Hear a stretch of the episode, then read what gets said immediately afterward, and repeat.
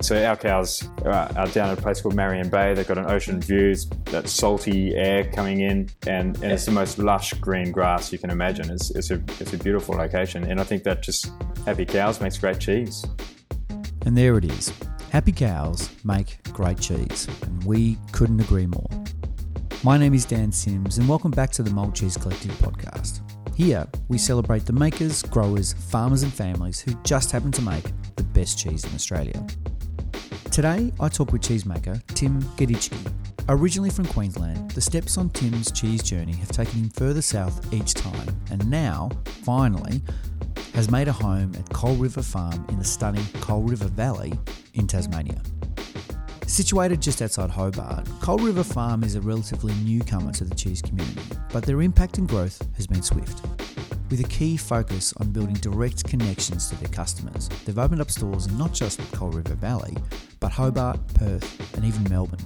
But it is really a love and curious fascination with cheese that remains at Tim's heart, which you can't help but be enthused by. So, let's get into it. Tim Gadischke, welcome to the Mould Cheese Collective podcast. How you going? Yeah, great. Thank you for having me. How is it down in Tasmania? I've- Like a bit of a cold snap down there of late. It's been very cold the last couple of days. We were playing in the snow with the kids uh, yesterday, and it's a bit windy, but we're surviving fine. Just to maybe kick us off, te- maybe tell us a little bit about yourself and Coal River Farm. Yeah, sure. So I'm the, the head cheesemaker at Coal River Farm. I've personally been a, a cheesemaker for my whole career, which is about 17 years. But Coal River Farm's only a fairly new business. We've been going about five years. So I don't own the business. Um, it's a family-owned business, but I'm, I manage the, the cheese production. You say you've been making cheese your whole career. How did you get into it? What's the story behind that? Yeah, well, I just I just started as a, as a junior up in Queensland in Kingaroy Cheese, which doesn't really exist anymore. But I started there doing the dishes and, and thought, you know what, I can make a career out of this. So I put myself through um, some training courses at Werribee in Melbourne and got a master cheesemaker certificate. And and I've worked in a number of different cheese factories throughout Queensland, New South Wales, and now Tasmania. What was it about cheese that really got you going? We're saying, you know, you wanted to make a career out of this, but what was it? Was there was there a moment or an experience that, you know, really got you hooked? Yeah, well, it's just I just wanted to do something a little bit left of center, I think. And um, there's no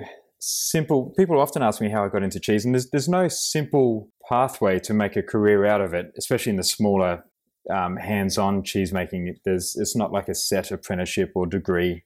There's there's a number of training courses, but it's it's it's very much sort of create your own path, and and it's it's it's much about who you know and what you can do than it is about certificates and, and qualifications. But yeah, so there's something about cheese that it is just it's unique, it's cool, it's there's so much variety, and um, I just love it. Yeah. You were based in Queensland and uh, you know, have had a 17 year career in making cheese. Did you travel overseas? I mean, where, where do you draw inspiration for the products that you create? Well, I have I haven't been to Europe yet, but I'm going next year to do a cheese educational trip. But inspiration, well, there's there's just so many people doing cool things. When I started making cheese, especially cheese in Australia was was a fairly small industry. There was a there was a few people cracking into it, and some of those are well respected businesses these days, but not like it is now. There's there's hundreds of every wine region's got several cheese factories now, and it, it, it wasn't like that 15, 20 years ago. So, what brought you down to Tasmania in the first place? partly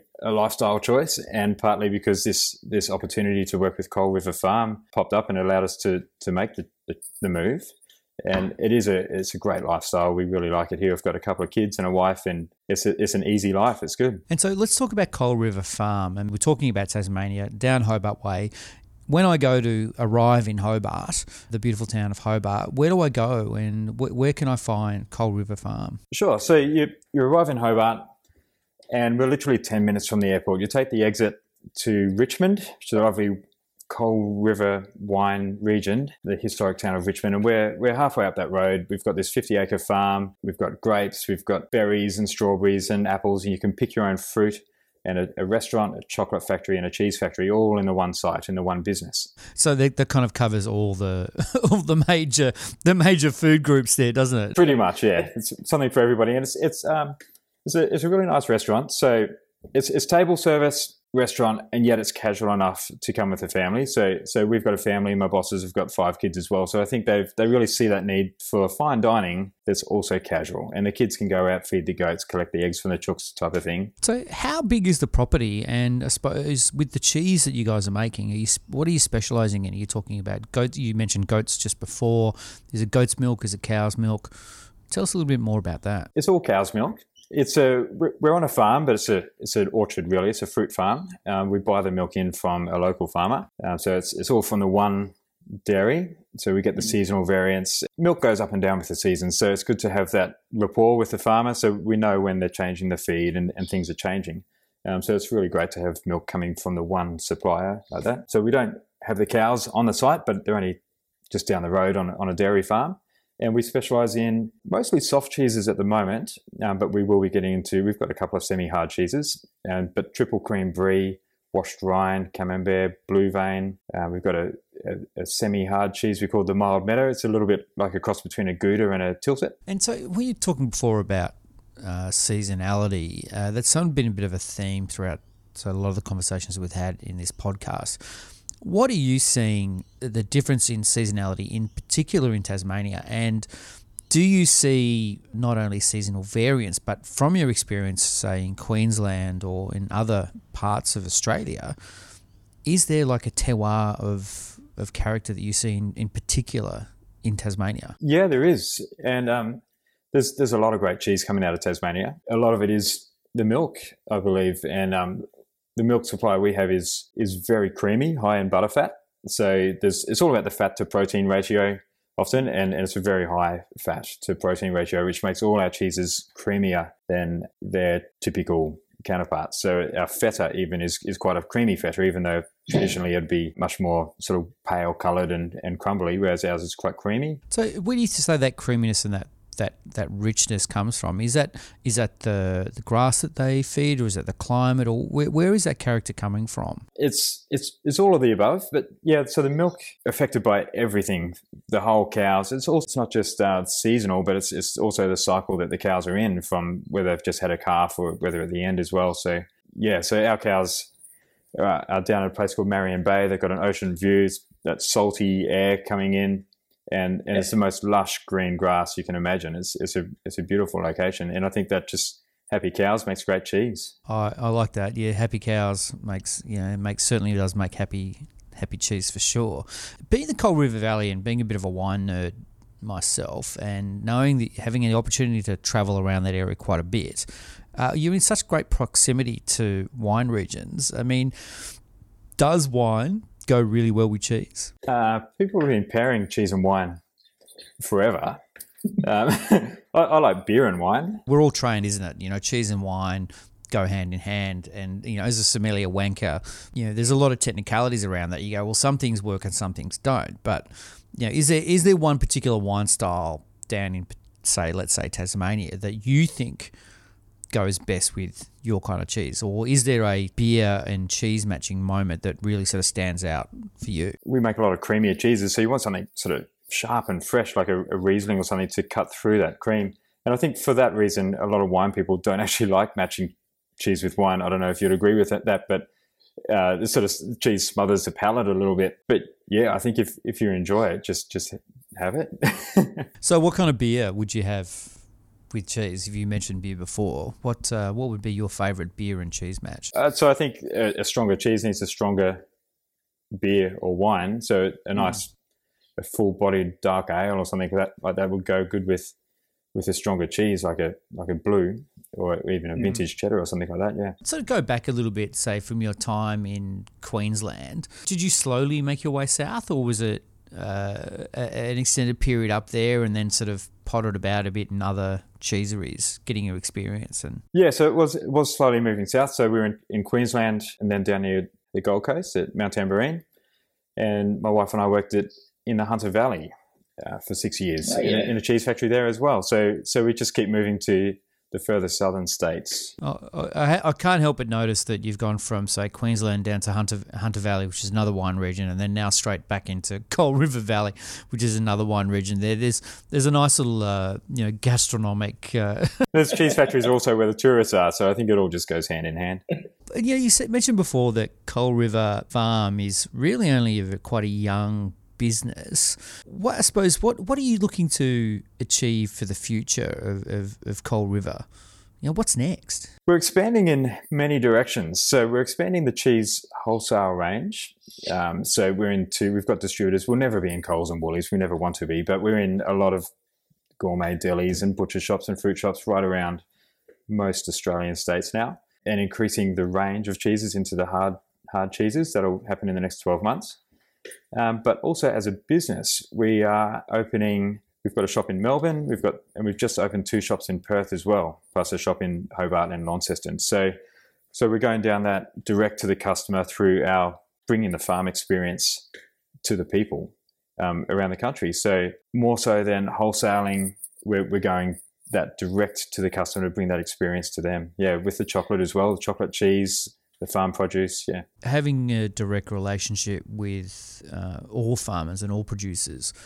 I think is is so important these days, and, and becoming a lot easier. Yeah. Well, let's talk about let's deep dive into some cheese for the moment, being we are a cheese podcast. Have you got a cheese that you love, absolutely love making? Have you got a favorite cheese that you make? Our blue cheese is the most challenging for sure. So when it comes to cheese, why is that? Um, when it comes to when it comes to cheese, the little things you do make a massive difference, and especially cheeses that are matured for a longer time. Um, so our blue cheese is matured for um, about three month three months. Small, a couple of degrees different in temperature, or a slight different ratio of the starter cultures. Multiply that over three months of maturing, and you end up with all kinds of different characters uh, characteristics in the product that you may not have expected. And the blue cheese, it's, it's really the, the curd itself. So curds and whey, the curd is the part of the, the milk that becomes the cheese. The curd itself is really sweet, and then we add salt to that and stir that through. And and it sounds a bit weird, but the um, we've got a team of five cheesemakers, and we um, everyone sort of queues up for a taste of this this blue curd when we're making it. They always have a little nibble. It's like yeah, the Canadians eat their poutine, and it's much like that. Um, yeah, so it's, it's that, that sweet, salty curd. It smells really good. Yeah, it's great. You tasting this curd at this very early stage, and then you sort of got to ripen it, right? For you're saying three to four months. Yes. What are you thinking about at that start of that process, and what flavor characters are you looking for? That you know will transform into a cheese that's delicious down the line. It's it, it must be like a very like a challenging prospect where you're looking at effectively milk to curd to cheese. And the, the milk and the curd don't taste anything like the cheese is going to become. And the yeah. maturity process brings out all these flavors that are not in it at this at the beginning. Yeah. Um, so what you're looking at, so some people call cheese making a science, others call it a, an art, and it really is a bit of both. So we use a instruments, thermometers, pH meters to measure the acidity levels, but it's also really about the touch and the feel and the smell and the taste. And you can tell when one batch is going a little bit different to what you'd expect, and you can make adjustments. And how do you tell that? Is it is it a texture thing or is it a flavor? Um, so curd starts off really soft. It's, it starts off like milk, and then it turns to a jelly. It's an amazing process. It's like silky smooth, almost like tofu, and then you cut that into cubes, and these these cubes become lumps of curd. They get firmer and firmer as the moisture drains out. And um, so you're really needing, and all this while that the starter cultures and the molds are growing and fermenting it. So you need the right amount of fermentation, which is pH or acidity, lactic acid, at the right texture at the right time. So you, you're looking to marry these three things up and and that's when you drain it all into the hoops and, and take it out of the cheese vat into the, the shape, usually a round basket kind of hoop, and that's when the cheese takes its shape. Yeah. Uh, you see, I love it how cheese makers make everything sound so simple. It's like, yeah, you just like you just add a little bit of salt, fermentation, and then you just put it in a hoop, and then it's cheese. It's absolutely fine. it's yeah, it's simple. It's like that simple process simple's hard. It's deceptively simple. Yeah, totally. And those little things, you, if it's one or two degrees warmer or cooler, it's going to be different in three months' time. Yeah. So let's talk about the triple cream. Yes. Being that this is in the, the cheese box that we've got coming out this month, I've had the privilege of tasting this and it's damn delicious. talk, talk us through this cheese in particular and how would you describe it if you were at, say, a dinner party? Yeah, so triple cream brie, it's, our, it's a people's favorite. It's the one that we sell more triple cream brie than any other cheese, and it's the one that we just can't even keep up with production at times. it's so rich and creamy. The texture goes. It starts off firm like any soft cheese, but then it, it gets softer as it matures. So it goes soft. It, by the end of the use by date, you need a spoon to eat it. It's just like running off your, your biscuit. But it's just the combination of the, the the creamy milk plus we add more cream to it, and then we make the cheese, which is the, the difference between a triple cream cheese and and a any other cheese. It's just so creamy and buttery. And when we're doing tastings at a festival like Mold, it's that's the one you'll see the people just their eyes will roll back in the back of their head and they'll be, oh my god, this is amazing. Where's this been all my life? And, and it's, it's that it's always the triple cream brie that, that gets that reaction, and I love it. Love it. Yeah. My biggest challenge with cheeses like that is like I get it out of the fridge and I'm like I want to eat it right away. But if I if you just hold back a little bit and let it come up to temperature. Just smear it on gooey bread. Uh, you know, get that gooey deliciousness on crusty sourdough or what anything. It's just uh, it's it's more it becomes like a dip almost as much as it is cheese. That's the beauty. We can do that as a smaller producer. It's it's hard if you're a massive company that's selling into supermarket chains and all they're worried about is long shelf life and you you, you sacrifice texture and flavor in order to get a, a stabilized long shelf life cheese. So Mm. the beauty of, of being a bit smaller is we can create a cheese that is absolutely amazing and delicious and smaller batches more regularly and get it out to the people. Yeah. Is there a cheese style that you desperately want to make but haven't had the opportunity to yet? That's a good question. I've I've made a few semi-hard cheeses, and like I said before, we make a, a, a mild meadow, which is a bit like a Gouda, but I'm going on a trip next year to the Netherlands, sponsored by the Dairy Industry Association, to learn about Gouda cheese and bring those skills back to the Australian dairy industry. So that's my next mission to to make a really good aged Gouda. And so when you come back and taste that, I mean, how long would it be for you to sort of make that particular style? I mean, if you're crafting a new cheese, how much time does it take from, say, uh, the idea or the concept to uh, an actual finished commercial product. Yeah, there's there's a bit involved. So you can make a cheese and sell it reasonably quick, but there's also there's a fair bit of paperwork. There's a it's a fairly regulated industry, and there's a lot of HACCP and lab testing and and flow charts to to make it legal. Plus, I think the actual perfecting the recipe can can take years, or, or perhaps it never finishes. But but really, well, an aged Gouda will age for probably twelve months so and that's the other that's the other challenge is you you make a cheese you think it's good but you don't really know for 12 months. And then you think oh i'm going to make a change to that. And there's another 12 months to to see the results. I've always found that so fascinating about cheese of that again we were talking just before about looking at the milk and seeing it transform into curd and then and then into the cheese style that you're looking for and then waiting for that aging process and then finally getting going oh actually, you know what, I should have done this or I shouldn't have done that, or and also that interpreting the place and moment in time of uh, of milk. I, I always seen that as a such an interesting concept you know, cheese is a transmission of a moment in time. Totally, it's like a vintage of wine, but it's it's every day. It's like it's like alchemy, really. The way that the liquid becomes a solid and a jelly, and then separated. It's, it's everyone that sees it for the first time is just amazed by the cheese making process. And whenever we get visitors in the factory, I always make sure they're there around that 11, 12 o'clock because that's when that process is happening, it blows people away just to see milk is an amazing product and how it changes form is, is pretty cool. Couldn't agree more, mate. And, uh, um, mate, thank you so much for taking the time to have a chat to us. I know it's been a hectic day for you, and thanks so much for talking to us on the Mold Cheese Collective podcast. And we're big fans of Coal River. Uh, we can't wait to catch up again in person at a festival soon. Thank you very much. Thank you so much to everyone for tuning in for the Mold Cheese Collective podcast. We're all about sharing the good word about the best cheesemakers in Australia. But of course, we'd love to hear from you as to what cheese you love, where it's from, and even better, your thoughts on this podcast. It would really mean a lot if you leave a rating or a comment, or just share it with your mates. We have a heap more interviews to come, so be sure to stay tuned. But until next time, cheers.